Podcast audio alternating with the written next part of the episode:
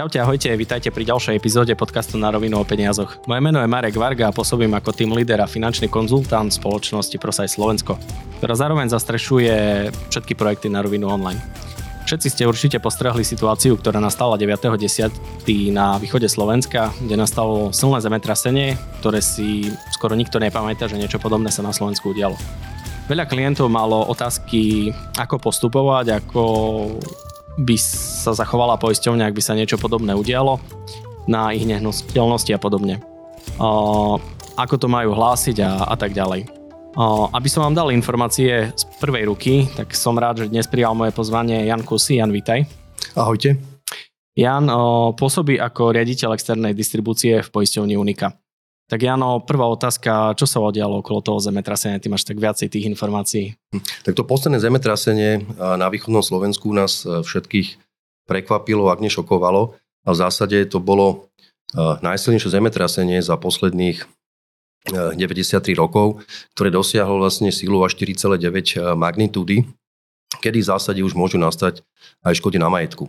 No a na Slovensku v zásade máme poisťovne rozdelené do dvoch kategórií. Máme poisťovne, ktoré ktoré majú v poistných podmienkach e, ohraničený stupeň zemetrasenia. V zásade je to stupeň 5 až 6, ale poisťovne, ktoré nemajú v poistných podmienkach ohraničený žiadny stupeň na zemetrasenie. No a poisťovne na Slovensku vlastne postupujú podľa uh, makroseizmickej stupnice EMS 98 a ten piatý stupeň vlastne hovorí o tom, že pri tomto stupni v zásade sa budia ľudia, ktorí spia, že v zásade sa hoďajú vysiace predmety a že niektoré predmety sa vlastne hýbu a posúvajú. No a pri tom šiestom stupni, tak tam v zásade uh, predmety padajú z poličiek, uh, ľudia vlastne vybiehajú z budov v také nejakej, nejakej panike a vyslovene cítia vlastne uh, to zemetrasenie ako také.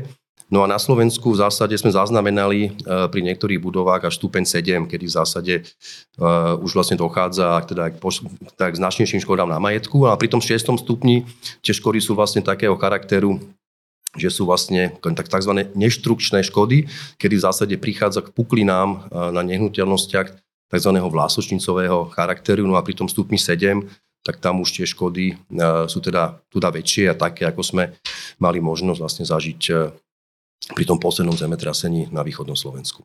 Osobne som sa tiež stretol konkrétne aj u vás, že sme likvidovali s klientom presne to poškodenie, že nejaké kachličky popadali a praskliny a tak. Klient celku spokojný, respektíve mimoriadne spokojný, že sa to vyriešilo. Dobre, keď sa na to pozrieme tak, že zatiaľ čo evidujete, akú ste mali tú najvyššiu škodu, hej? Tak najvyššia škoda, my sme celkovo zavidovali pomerne vysoký počet poistných udalostí.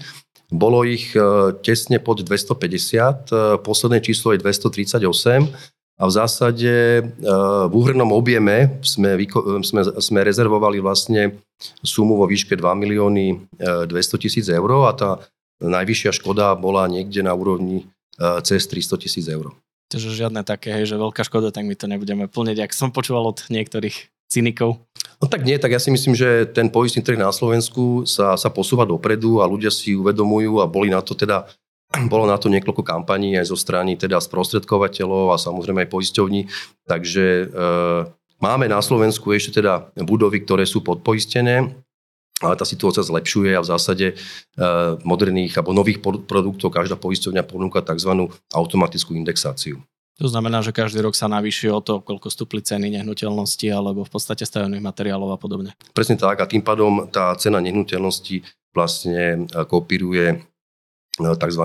všeobecnú, tzv. východiskovú hodnotu a vlastne klient je poistený stále na tú správnu uh, hodnotu, tak akú má hodnotu teda nehnuteľnosť. Hej, tam hlavne si musia ľudia uvedomiť, že nemajú mať to podpoistené, to si treba odsledovať, že či nemám ten starý typ zmluvy a hlavne vyplníte aj vtedy primárne, keď je poist- o nehnuteľnosť v dobrom technickom stave, hej, že na to netreba zabúdať, že keď mám poistenú šopku, tak a bola tesne pred spadnutím a trošku sa to zatriaslo a spadla, tak akože logicky nebudete kryť. To sa nám, to sa nám presne stalo v zásade e, tiež u niektorých klientov, že v podstate my tam konkrétne nemáme teda žiadny stupeň ani v, v tom našom najnovšom produkte ale v zásade sme mali hlásené poistné udalosti, kedy bolo vlastne zjavné, že tie praskliny na tej nehnuteľnosti v zásade boli boli už aj pred tým zemetrasením, takže my samozrejme posudzujeme aj to, v akom technickom stave pred, e, konkrétne pred týmto zemetrasením bola daná, daná nehnuteľnosť. Áno a v podstate ľuďom to prikazuje aj zákon držať nehnuteľnosti v riadnom technickom stave.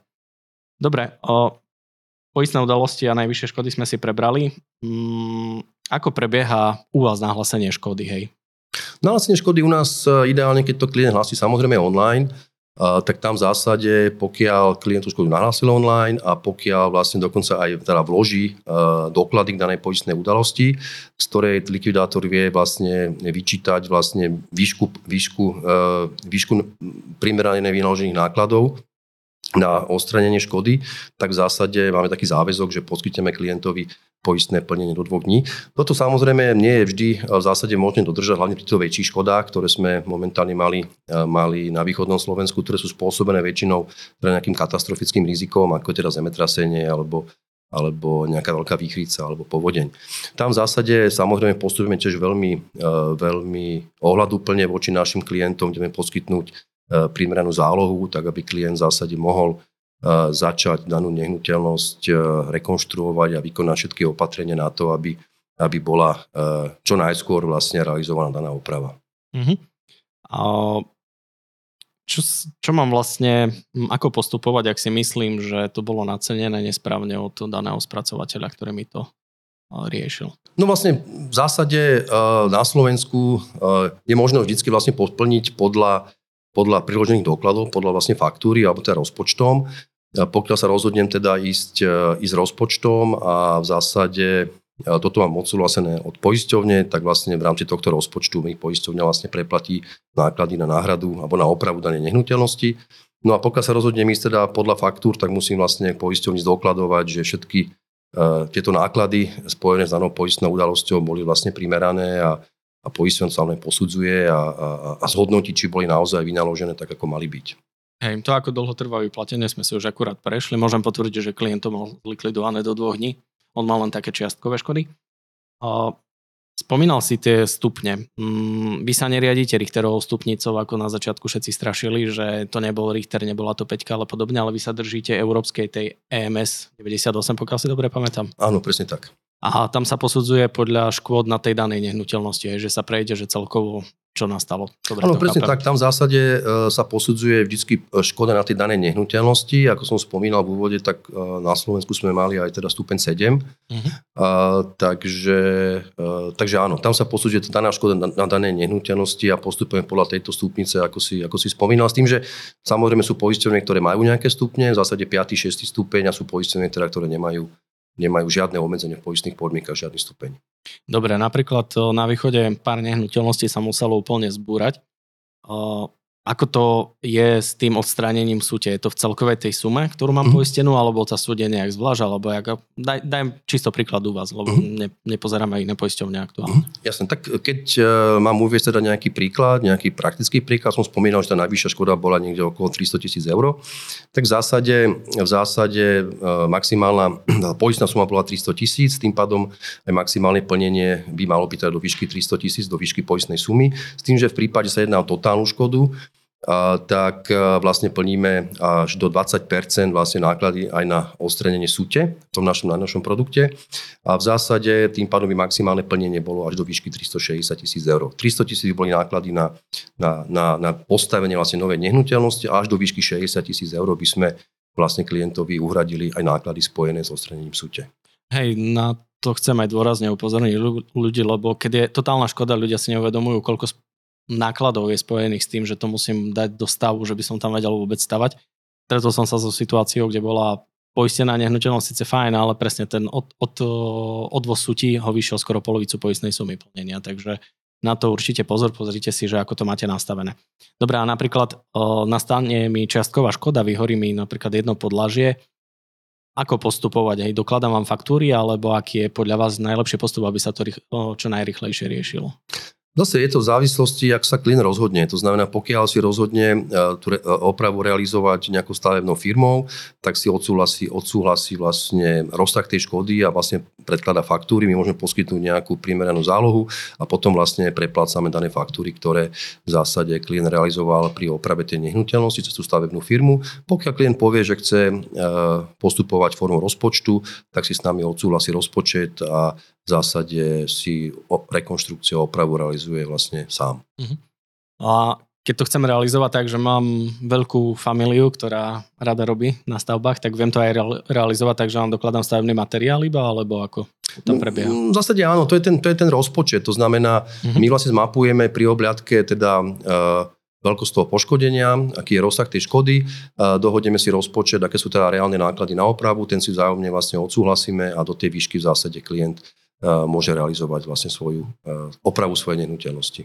To predpokladám, že keď sú veľké škody, tak vtedy chodí aj obhliadkar od vás, alebo ako to máte Tak obhliadkar v zásade u tých väčších škôd, ako takéto zemetrasenie, tak tá obhliadka sa v zásade by sa mala vykonať vždy, aby sa zachytil vlastne skutočný rozsah toho poškodenia. Veľmi často samozrejme spolupracujeme s oznalcami, uh, s ostatníkmi, ktorí takúto, takýto typ škody potom vlastne extra, extra posudzujú. Takže áno, a u tých menších škôl samozrejme poisťovne zavádzajú tzv. videoobliadky a, a, a podobné záležitosti. Princíp rýchlych škôd, keď tie menšie škody vieme vlastne e, veľmi rýchlo potom klientovi poukázať na účet. Dobre, ja by som chcel ešte aj pripomenúť epizódu, ktorú sme spolu mali už historicky, teraz nespomeniem na schvál číslo, kde sme presne rozoberali to, ako správne si nastaviť to poistenie a podobne, aby nebola nehnuteľnosť pod poistenia, cca ako si vypočítať domácnosť a podobne. Dobre, ja chcem sa ti poďakovať, že si si našiel na nás dnes čas a prišiel porozprávať o nejaké informácie vlastne z toho, čo sa udialo na východe, ako ste to aj vy riešili, ako ste sa na to ako poisťovňa pozerali. Ďakujem tiež a možno na záver chcem povedať ešte jednu takú, takú vec, že naozaj uh, tie, tie veľké škody alebo tie katastrofické uh, škody sa v Strednej Európe nevyhýbajú a za posledné dva roky to bolo veľké tornádo na Južnej Morave, vlastne stupňa je v, je v 4, kde bol naozaj kde bola teda škoda spôsobená naozaj značného rozsahu, alebo teda toto zemetrasenie na východnom Slovensku, tak sú to veci, ktoré nás vždy, vždy veľmi nepríjemne zaskočia a v zásade stále najlasnejšia forma, ako sa ochrániť pred takýmito rizikami, je vlastne mať kvalitné poistenie. Kvalitné poistenie so správne určenou e, poistnou sumou a, a s automatickou indexáciou je určite to, to správne riešenie.